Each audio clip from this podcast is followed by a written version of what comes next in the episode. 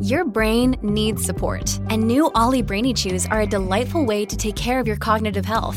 Made with scientifically backed ingredients like Thai ginger, L-theanine, and caffeine, Brainy Chews support healthy brain function and help you find your focus, stay chill, or get energized. Be kind to your mind and get these nootropic chews at olly.com. That's O-L-L-Y.com. These statements have not been evaluated by the Food and Drug Administration. This product is not intended to diagnose, treat, cure, or prevent any disease.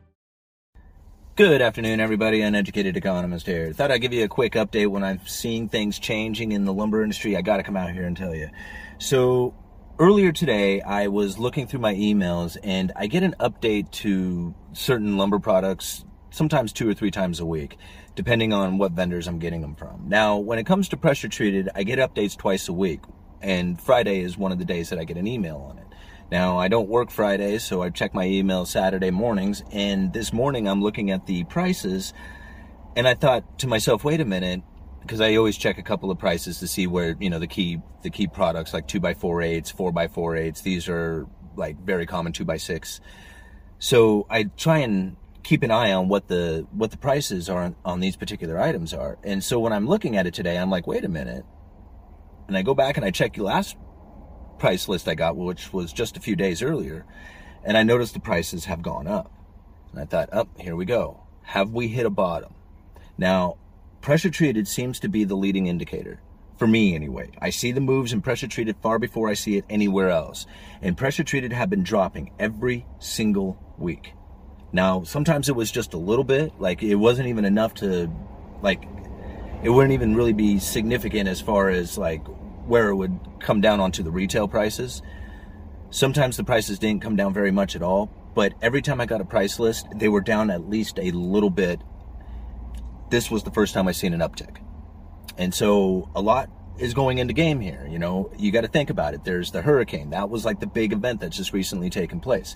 So that's going to deplete a lot of building material as, you know, even just boarding things up is going to, you know, zap a lot of like the plywoods and framing lumber material. It's going to start heading down into that region. And then the rebuild, of course, that comes from it.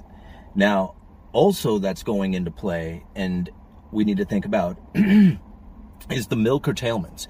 Those were announced just a few weeks ago to have started.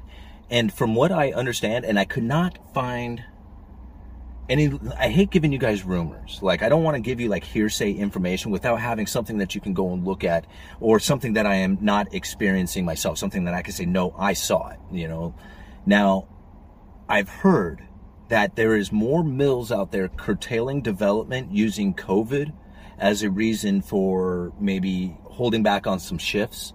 Like they had full shifts running, like, you know, day crew, night crew, whatever crew, right? They had been running these mills like a full steady trying to build up the inventory from the you know the big lumber shortage that took place.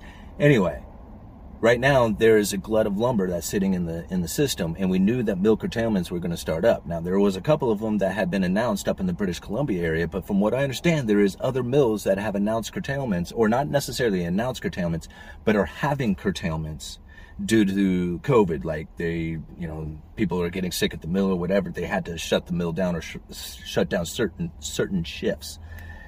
So that is the curtailing of development of of a lot of this lumber products. Well, I shouldn't say a lot, but some of this lumber products. But uh, I found it like like I said, I found the the shift as far as like changing pricing happening in pressure treated long before anything else did. Like I, I saw that, you know, certain items were running out, like the shortages were taking place in pressure treated before I found it in framing lumber. And then when I saw the pressure treated started coming in more supply, then I saw like other items started coming into supply. So like I've been keeping an eye on the pressure treated lumber. I'm not sure why that has been my leading indicator, but I just kind of gravitated towards it just because I've seen things happening there first. And like I said, this is the first time that I've seen a price list that has come in where, you know, the prices have increased. It wasn't much, but still it was a, in my mind, it was a fairly significant number to say like, wow, this is, this is a definite, like, you know, did we hit a bottom or is this due to the hurricane? Is this due to the curtailments? Who knows what this is, you know, what the reasoning is here, but there is definitely, you know, definitely an up move. So we'll know more. I'll let you guys know later on this week because I'll get another price list. If that one has increased as well, I'm going to let you guys know. So that should come out like on Wednesday, if I remember right. So I'll do another video talking about this exact, you know, thing on Wednesday. All right, I got to go into work. Uneducated economist, you guys let me know.